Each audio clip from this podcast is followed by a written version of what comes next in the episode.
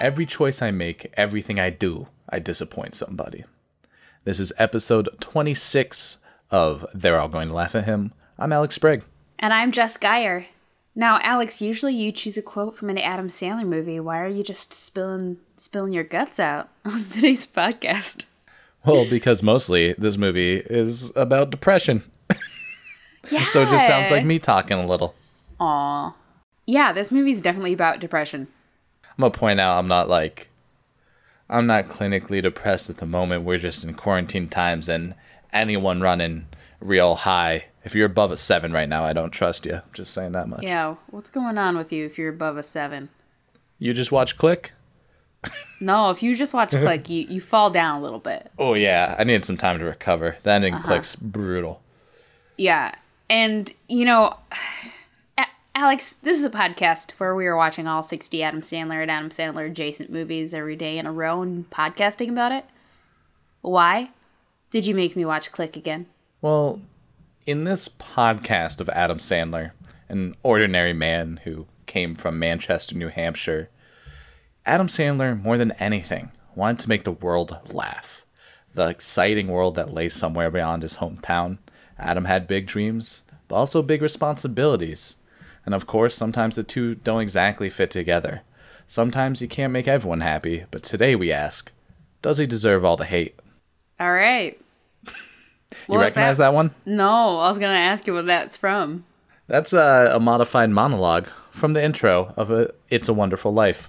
Oh, see, um, not a big fan of It's a Wonderful Life. No, I think it's dumb. Um, I really don't like a lot of the guy has been a shithead and then sees the future, realizes he shouldn't have been a shithead, and then comes back to his normal life with no consequences. I don't like movies like that usually. Yeah. Didn't, didn't actually hate Click as much as I thought I was going to because I remember explicitly not liking it, and I, I enjoyed it this time around actually.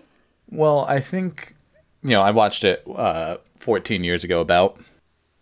This time I understand uh, how careers can be a struggle Yeah. and how that is stressful. Um, and that gave me a better understanding of kind of what they're trying to say in this movie. also, you know, I've I've seen a lot more Adam Sandler movies, so I understand a lot more. I'm also watching this movie now away from away from after watching uh, a video. I can't remember which YouTuber did it, but it's one of my YouTube channels that I've been watching regularly where they reviewed Click. And I gotta say, they didn't give it a fair shake, and a lot of the criticisms that they made uh, aren't valid. Hmm. I I find pretty much any strict criticism of a movie tends to get too deep into basically their own opinions on why something might not be good. You can't say if there's a theme that I fundamentally disagree with in a movie, that doesn't necessarily make the movie bad. Yeah. I probably won't like it that much. And I know we do. We're obviously subjective when we're talking about these movies. It's impossible not to be, and anyone who pretends not to be is lying. But I'm not trying to say, you know, the last movie we watched is horrible, therefore no one should watch it. I am trying to see what it's trying to say, what themes it's trying to push. I happen to like this movie pretty good, but even if it didn't, it had a lot to say, and that's worth talking about. I, I. I agree. And the more that we've been doing this podcast, the more I've been able to kind of narrow down what I think about art and literature in general. And some people are probably groaning right now, like, oh my gosh, why would I call an Adam Sandler movie art? But shut up. Yeah, I think one thing that's I've struggled with is the fact that uh comedy is regularly not seen as art or a high form of art at least. Just like horror. Yeah, and it's always been the thing I relate to most. Comedy has been art since forever, you know? Yeah, I mean like just because just because something makes I don't know, do people think laughing makes you less I guess it's less serious, therefore it's less businesslike, therefore it's less worthwhile.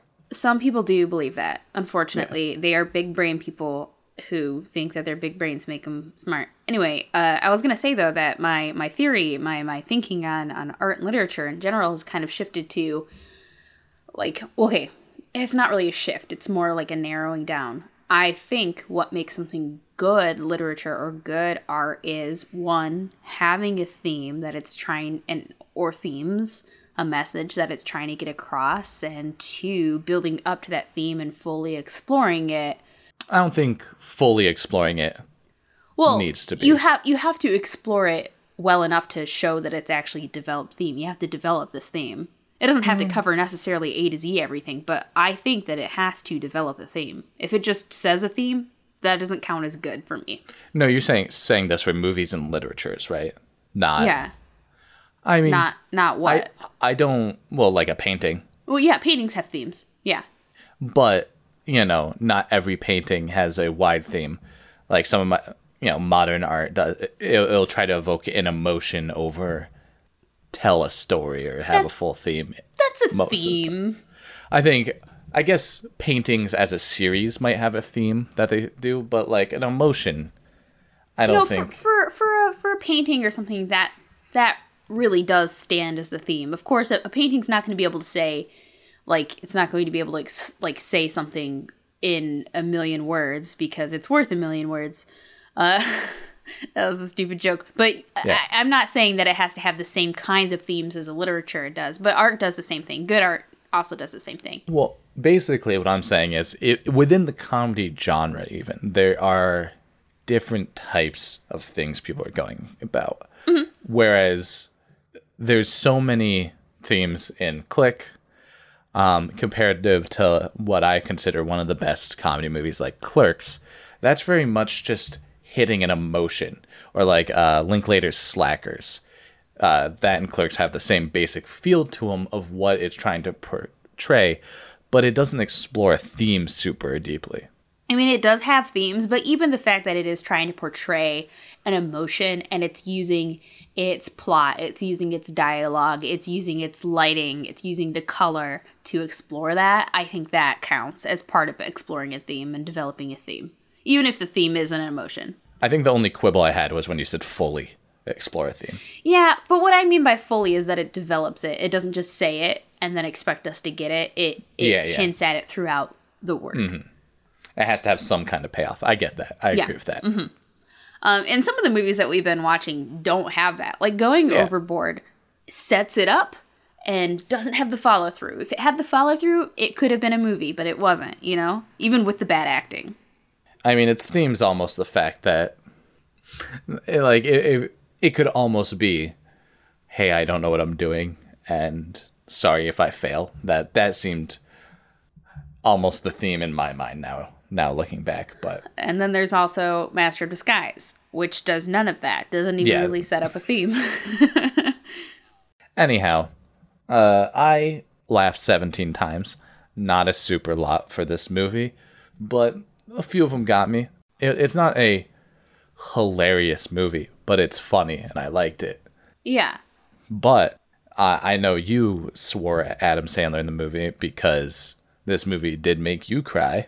He made me cry twice. Okay, first time I knew it was gonna happen because I I've seen this movie before, and I know the scene where he makes his dad say "I love you, son" several times. I knew it was gonna get me because Henry Winkler looks old and sad, and Adam Sandler looks old and sad, and then they do it to you like several times and make him repeat it, and that got me like tears. And then the second time, I was going to survive the ending. I was gonna survive the ending where he's like there laying on the concrete dying. I was like, okay, yeah, sure, get, let's get past it. I know what happens at the end. But they kept going with that scene and just the way Adam Sandler was acting and then the music that's swelling, it was fully there to manipulate me into crying. And uh, how dare they? Yeah, I uh, I teared up at both those scenes. I, I had a tear leave during the that scene. I had uh, a half point for eyes welling at the "I love you, son" scene, and a half point for the cranberries scene.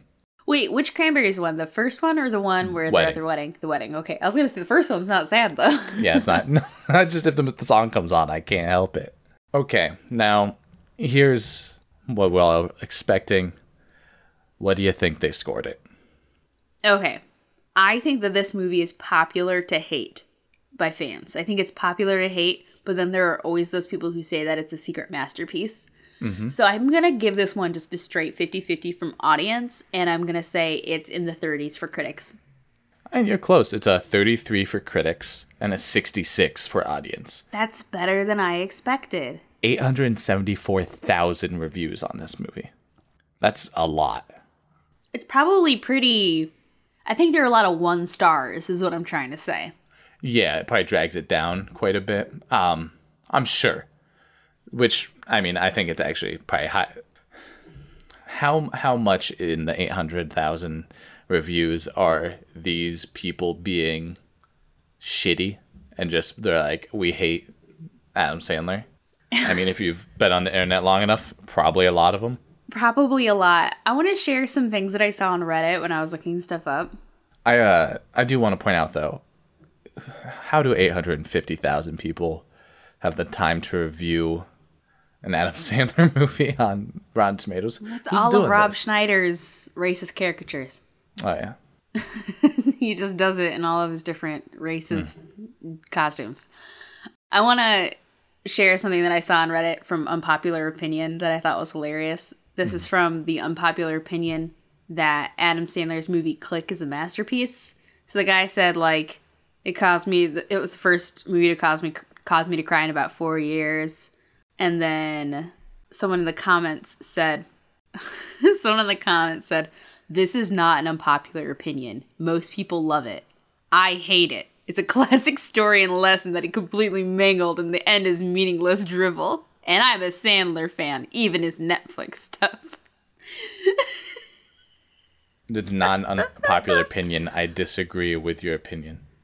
Yeah. I, I do want to point out that there is a by a super user a two star review of this movie that is sixteen hundred words with no paragraphs in it. Ooh, ouch. I'm just saying, fucking stop it. Now there have been movies that I have um that I have seen that made me so mad that I have written reviews about them. In fact, my IMDb account was created after I watched one such movie. So I, I understand. I understand the the desire. Yeah, I get that. Anyway, let's uh quickly recap the plot so that we can Yeah. talk about this movie in more Yeah. Uh, Michael Newman, played by Adam Sandler, is an architect. He lives with his wife Donna, played by Kate Beckinsale. Uh, by the way, Drew Barrymore passed up this role, and I'm mad at her forever for it, but that's okay. Uh, he lives with his wife Donna and their two children, Ben and Sam. His boss, David Hasselhoff, hasn't promoted him to partner, hasn't promoted him to partner yet, despite the fact that Michael has been putting in long hours. Michael is even threatened to being taken off of a big project and thus losing the possibility of this promotion because he wants to become partner if he goes on this planned 4th of July camping trip with his family. And it's at this point that Michael, who is sick of not having control over the appliances in his life, like his TV, runs out and he gets a uh, universal TV remote from Bed Bath and Beyond he it's there after collapsing on a display bed and saying that he's tired of his life that he sees the beyond section of bed bath and beyond where he meets morty played by christopher walken. Morty gives him a cutting edge universal remote straight from the warehouse from indiana jones. Michael eventually finds out that this remote can actually control the universe around him and at first he thinks he's on a prank tv show but morty assures him that it's real and shows him some of the other functions of the remote and Michael ends up kind of abusing this remote. He makes a mistake by fast forwarding to his promotion when Hasselhoff goes back on his deal and ends up skipping a whole year. He doesn't expect that from happening. Uh, during this time, he was on autopilot. His dog died, and his wife and him, like, they've started having marriage issues. And uh, he tries to throw away the remote because it keeps skipping forward when he doesn't want it to because it's learning from his behaviors but he learns uh, from Morty that it's, it's impossible. It's a non-refundable remote. So every time he throws it away, it comes back on his person. Um, the next day, he accidentally skips ahead even more years to when he becomes CEO because the CEO that took over after Hasselhoff left the company killed himself. Now that he's uh, now that he's CEO, he's also fat. He's divorced. and he doesn't even recognize his own kids. And Sean Astin is banging his wife. God damn it. Uh, the new My dog, fears too. the new dog, knocks him over and like he causes him to hit his head during a fight with Donna. Uh, before he can give her this note, he doesn't want to have this fight with Donna because the remote fast forwards through other fights. And he ends up waking up six years later. It turns out the CAT scan from being hit in the head revealed a tumor. He's gained even more weight. Uh, he had a heart attack, and he hasn't been well. And then he lost weight from surgery, and he hasn't been well a day since. And since he skipped over the last time he was sick, he skipped over all this time too. Uh, he also learns that his dad died, and he was a complete jerk to him right beforehand. And he learns from Morty that Morty is the angel of death. Uh, more time skips forward, and he ends up having a heart attack at his son's wedding when he hears his daughter call Sean Astin dad. And when he wakes up, both of his kids are there at his bedside. He learns that his son is going to skip his honeymoon, not because Michael's sick, but because of work, which makes Michael really sad. So when he, when he gets up and he tries to leave, he gets up from his hospital bed to warn him not to skip the honeymoon, and he collapses there on the pavement in the rain with his whole family and Sean Astin kneeling over him. He dies. He wakes up at that point in Bed Bath and Beyond on that bed that he fell asleep in and has his Ebenezer Scrooge on Christmas morning moment. He wakes up his family and says that he's going to go on that camping trip with them. And uh, he sees the universal universal remote on the table with a note from Morty saying that good guys deserve a break, which is something that he said uh, to him at the beginning of the movie. And he throws the remote control in the trash. The end. In case anyone was worried, the movie does start with Rob Schneider doing a racist portrayal of an Arabic person. That is in the movie. He Yep. didn't he didn't miss one. I know everyone was freaking out. If we were ever um, hesitant to call what he was doing brownface before, Oh, it is now. Yep. 100%. He's even wearing a prosthetic nose. He was nearly unrecognizable. I, And I don't think I'd recognize him if it weren't for the fact that I've seen five movies with him in it this week and could tell it was his voice. yeah. Um, so that was not, that wasn't good. No. that was a, a unfortunate racial racist portrayal that I did not enjoy. No. Um, really started the movie off on a bad note. You know what I also don't like about this movie is that they they killed off two different dogs within like the span of 10 years according to the movie. Like what are they doing to those dogs? Dogs Well, live longer than that. One was a little dog, yeah. and you don't know how old the first dog was. The Those are my dog looked young. It was vibrant. He was humping that duck. He was he was going for it. He was good. That's fair. Anyhow, so I don't know which of the themes you kind of want to cover first. Well, let's talk about the the one that's the most obvious because Adam Sandler says it directly.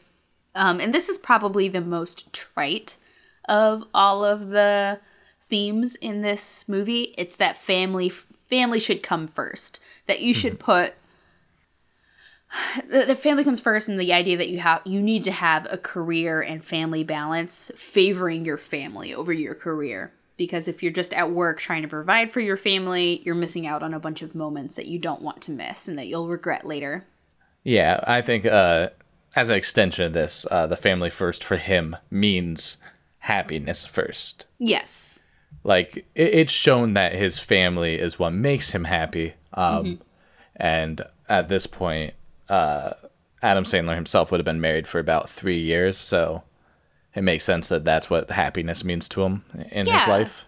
And I think the movie does a good job of showing that Michael's happiness comes from his family because every time he he is working on something, it's because he wants to get his family something. He wants to do better for them than he had when he was a kid. Yes, he, he specifically says that he's working hard to have all the things he didn't get as a mm-hmm. kid. And it's it's the most obvious of all the themes. I actually don't think we even need to talk about it that deeply because like he ends up realizing that because he is spending so much time at work uh, he's essentially on autopilot waiting for the next promotion waiting for the next good thing for him for him to happen so he can get his kids some stuff that that he is missing out on his kids lives and his own life by uh by default too and he, because he even says it at the end it it does not really bear repeating but it is Yeah. connected to another theme in here, which is the idea that capitalism is tied to his happiness. He thinks that this capitalist idea of happiness is the right way to go.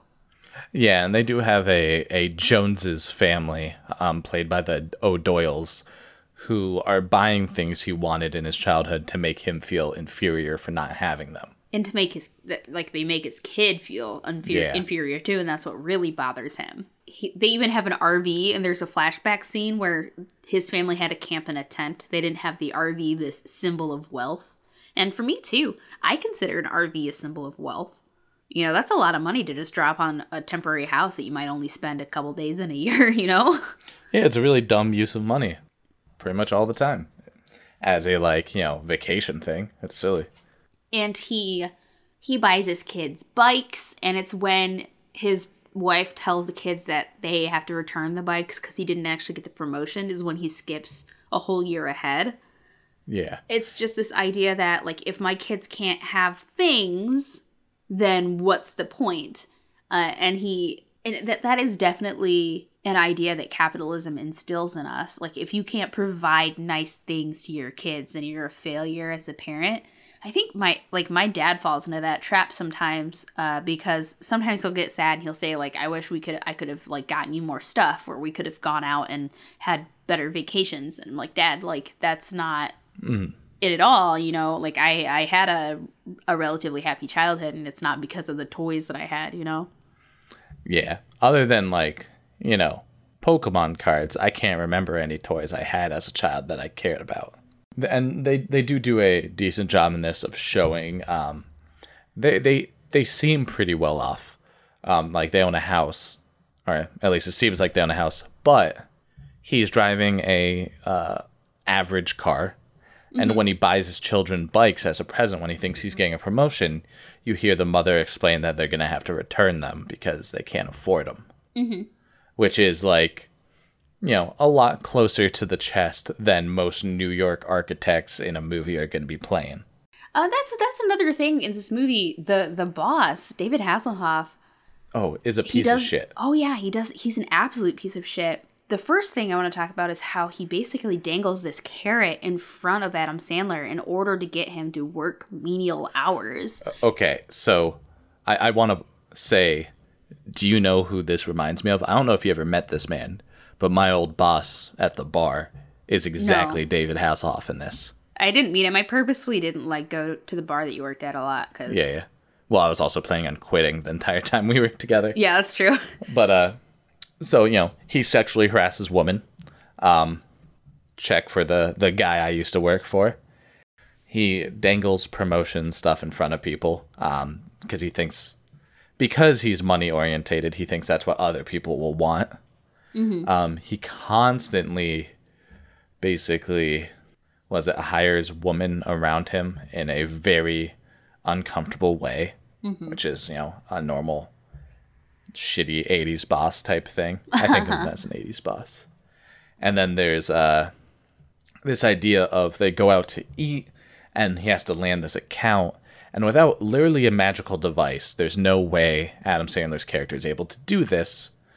But he puts the pressure on him anyway. This is like what every bad boss does is do this impossible thing. And earlier when he was trying to get something uh, done, the boss just undermines him completely right in front of everyone. It's just classic shitty boss things. But I'm wondering now there there's a lot of like weird nods towards the the basically the the intense sexual harassment this man is putting forth mm-hmm. towards the company and the women around him. And mentioning basically that in order you know if you want the promotion you have to get the lotion. That's a quote from the guy. Yeah. I felt like this might have even been a dig at Harvey Weinstein.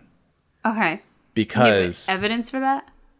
due to well, I mean, it's notable that Adam Sandler never worked with him, which is pretty impossible to do.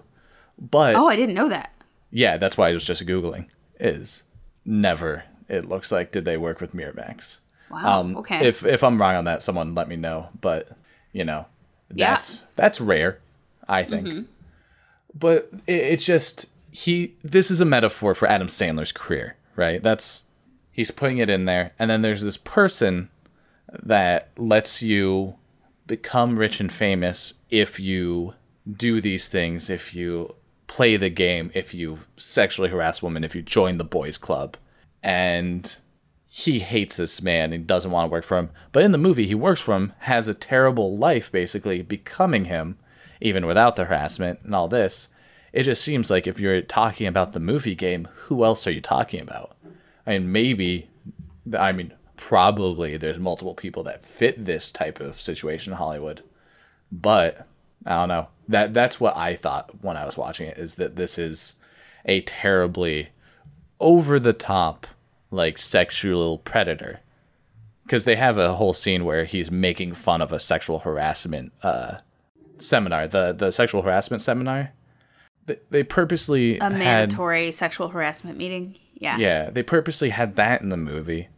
And why would they have that except to make the boss have more opportunity to show off that he was sexually harassing those around him? It could have been about anything. Yeah. That might be reading too much into it, but I, I felt like there was, I don't know. It was pretty on the nose, just the, the amount of nastiness coming from him. There was a lot of it too. Mm-hmm. And then in the end, though, he moves to Morocco. Yeah. it's weird. But he's also super glib about the person who succeeded him killing himself. You know? Mm-hmm. It's, yeah. Um, so apart from Hasselhoff being like a disgusting boss and dangling this this carrot constantly in front of Sandler, we have the element of this product that can change a life. And there are lots of products in this movie that are tempting and and very alluring that are literally killing Adam Sandler throughout. So there's the remote control, of course, um, which is ruining his life. There, are, it's all the junk food, the Twinkies and the Yodels. Um, you made a good point about the product placement here. Like, if this is supposed to be positive po- product placement for Twinkies and Yodels, they did a terrible job. Yeah, it shows that it's killing him and it makes him extremely like unhealthy by the end of it. and the fast food the wendy's specifically those products that are that are used that are that are that are killing adam sandler's character literally like he ends up having a, a heart attack um and almost dying because of it. Well and then dying. Um versus the hearty element of being at a home and having a home cooked meal with your family. Um, I just think that having those elements juxtaposed with the remote control being this thing that you can buy that's going to improve your life Mm-hmm. and ending up being a monkey's paw is just how capitalism works. Capitalism is this thing that's sold to us as something that improves lives and that it, it brings people out of poverty and it's preventing deaths, but then we see how it's like ruining society. Yeah, the the entirety of the the capitalism spiral because it shows that once he becomes in charge, he's very worried that that he like slowing down will screw him over more basically. Mm-hmm. And it'll screw over the people beneath him. And he he says at one point that once he becomes the boss, he's gonna hire a bunch of idiots like me to do all my work for me, so I can spend time with the wife and kids. But he Yeah, doesn't perp- do that. Perpetuating a system, yeah. Well, he kind of ends up doing it though with his son. Yeah, after everything goes down, yeah. Yeah. Speaking of inescapable spirals, uh, the movie is also a metaphor for, I think, the inescapable spiral of depression. Um, the idea of Adam Sandler's character going on autopilot throughout bad periods or just like annoying periods of his life, that is a symptom of depression that I have dealt with in my life.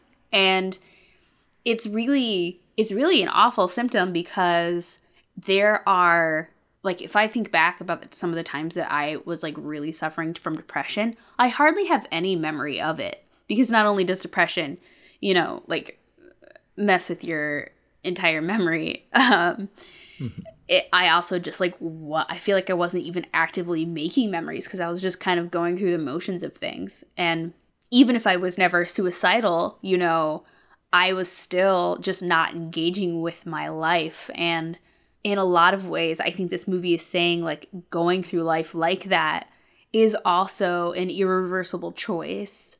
it might not be necessarily as immediate and final as uh, suicide, but it is a. It's not okay. I said Yeah, choice, no. but So yeah, What what you mean is if you keep going into and using what is making you depressed more, which is you know this this machine he's given. If you keep mm-hmm. using the machinations of depression, they become more routine and it's easier to use and harder to stop. Yeah, and not even that. Like I, I think that you could even say that it's not his fault, even at the beginning, really, because he's No, given this thing that. But it it starts being programmed to just do it. It's not something that he can. He literally cannot get away from it. It's inescapable. It's unreturnable. Yeah, I mean, you could you could think of that as any kind of mental illness too, where it, it forms and becomes more and more apparent, even though it starts out like I, I don't even know if it's depression he's technically dealing with. There's some hints at the fact that he's just kind of dealing with mental illness. Um, There's even the like he might have some form of PTSD um, because he was very very panicky at fireworks early in the movie. Oh yeah, that's true. I didn't even think about that. I mean, I, I don't see the reason to try to diagnose a fact. Oh, yeah, uh, yeah, mental yeah. illness.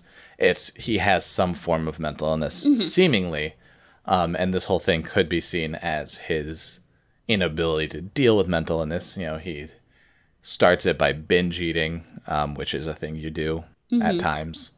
He goes on autopilot and kind of tunes out his life. Mm-hmm. Um, it specifically shows that while he's in this autopilot, he isn't his normal jovialer self and he kind of just agrees to things and goes Mm-hmm. through the motions. He doesn't pay attention to people, all that type of thing. He lashes out in anger too Yeah. at certain points, like with Henry Winkler. Which I found interesting because that's not the autopilot that we kind of expected. It did show that he was like, you know, he just dealt with it in bad emotions while he was in autopilot, not good. Yeah.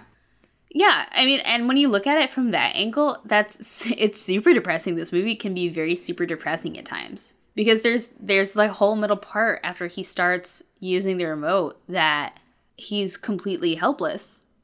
But thank goodness, uh, like I actually say thank goodness that they ended it on a happy note that he, you know, he wakes up. It was like it was all a dream, which is usually a cliche, but this movie would be so depressing if it just ended with him dying, wouldn't it?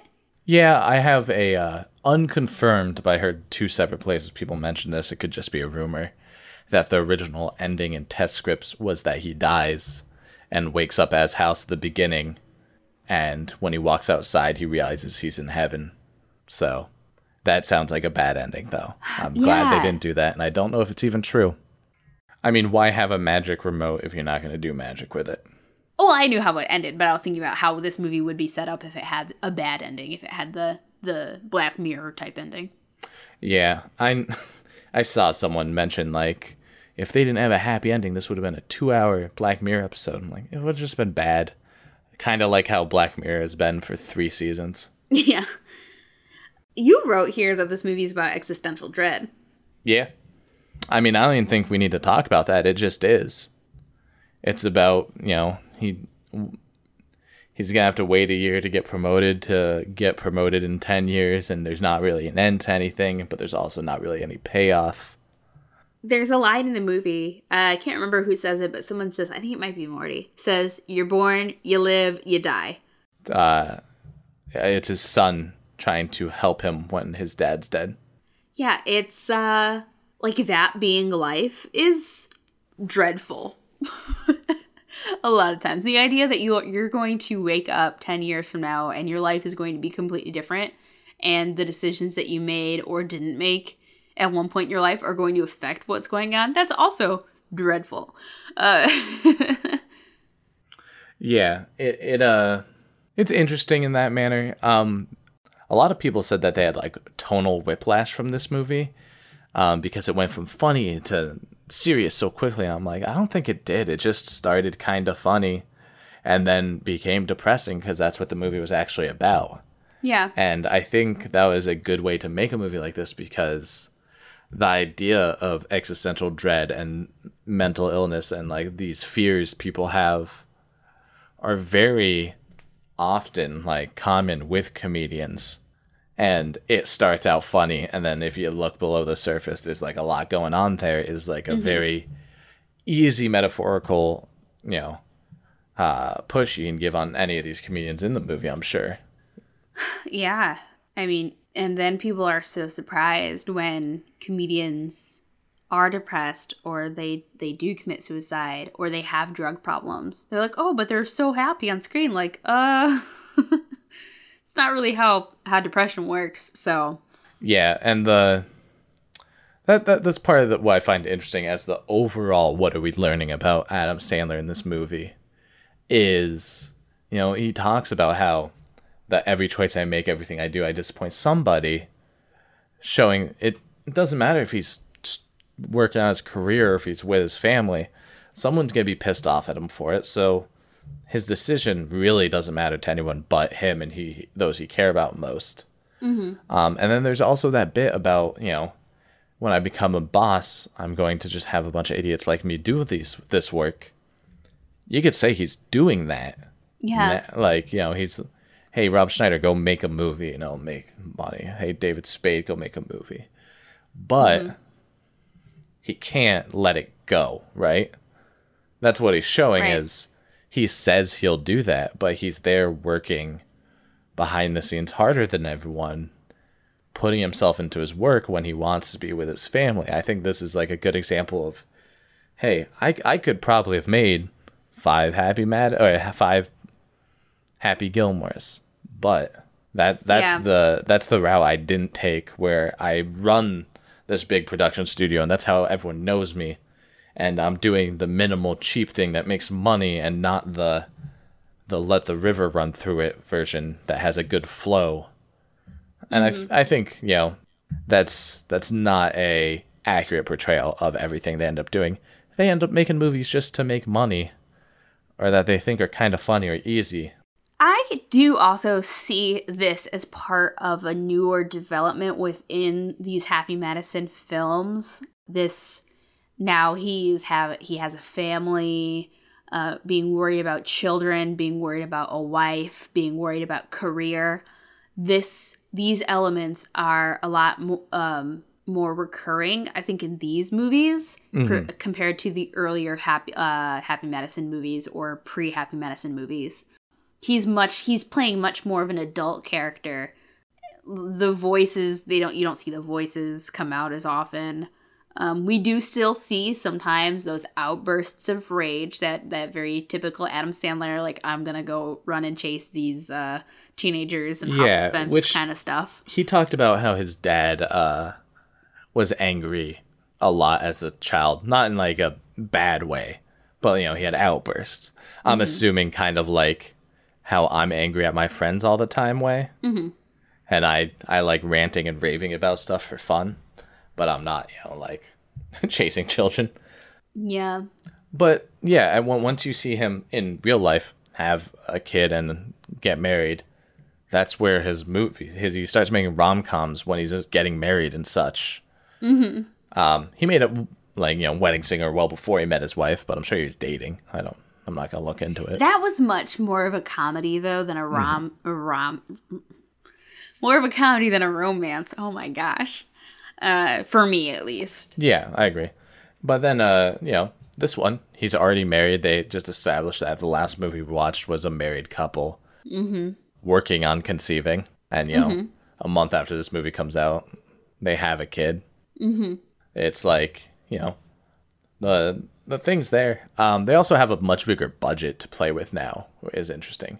I know they're not like they're not 100% funding all their movies themselves. Having Sony pick it up and then doing it and blah blah blah. I get it's a confusing thing, but like you know the effects stood up. The fast forward, the the color changing scene was pretty funny. Yeah, I liked that. That was cute. It wasn't. If you haven't seen the movie, it wasn't like a racist thing. He turned his screen or his skin green to look like the Hulk. Mm-hmm. And, and, purple and looked like Barney. Yeah. yeah. and then he gave himself a tan. I just know when I say that color changing scene, given the amount of racism in these movies from Rob Schneider, you gotta point out this part was not racist. Yeah, that's true. I'm also starting to pick up on the little Easter eggs in these movies a lot more. I'm glad mm-hmm. that I've seen so many.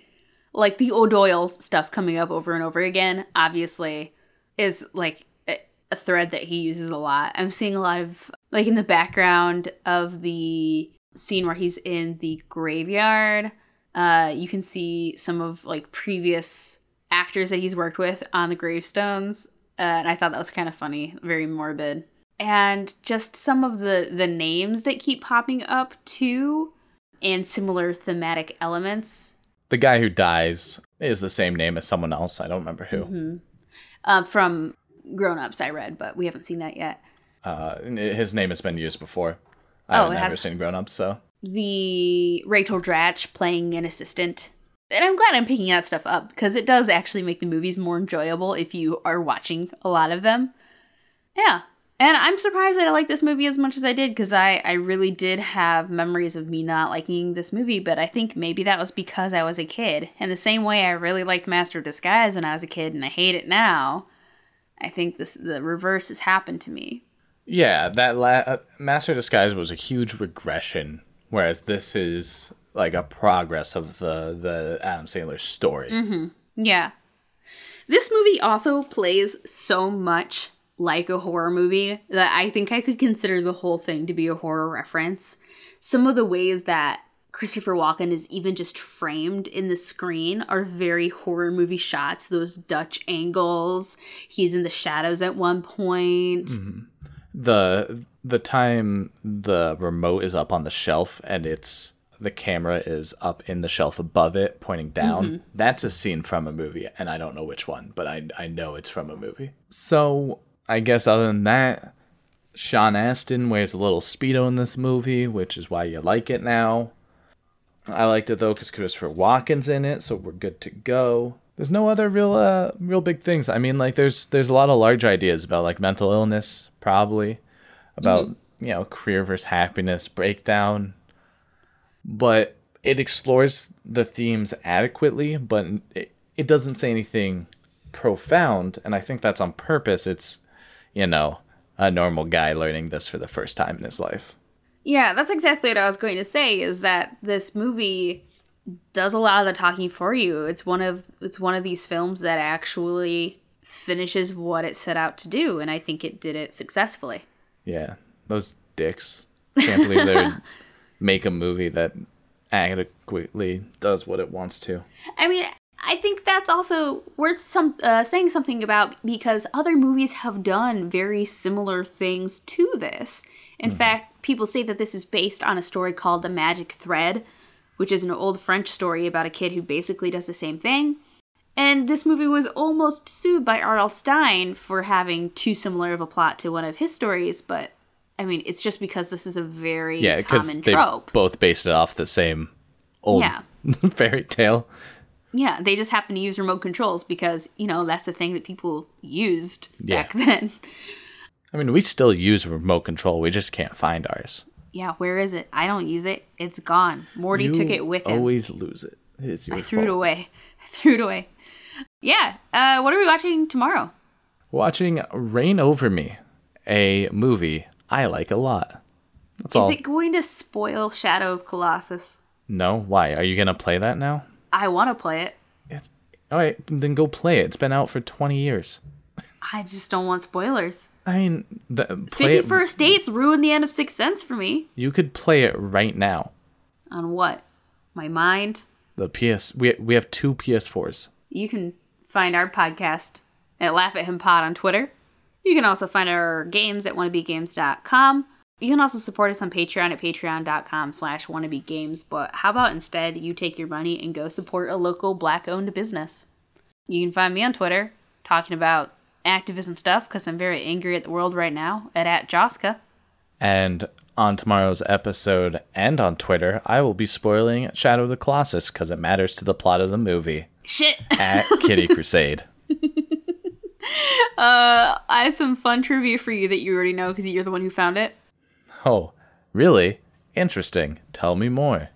Henry Winkler and Julie Kavner, who played Adam Sandler's parents in this movie, Julie Kavner being the woman who plays Marge, uh, both appeared together on The Simpsons episode in season 11 called Take My Wife, Sleaze. So take my wife, please, is I guess how we're supposed to be saying it, huh? Yeah. Whatever.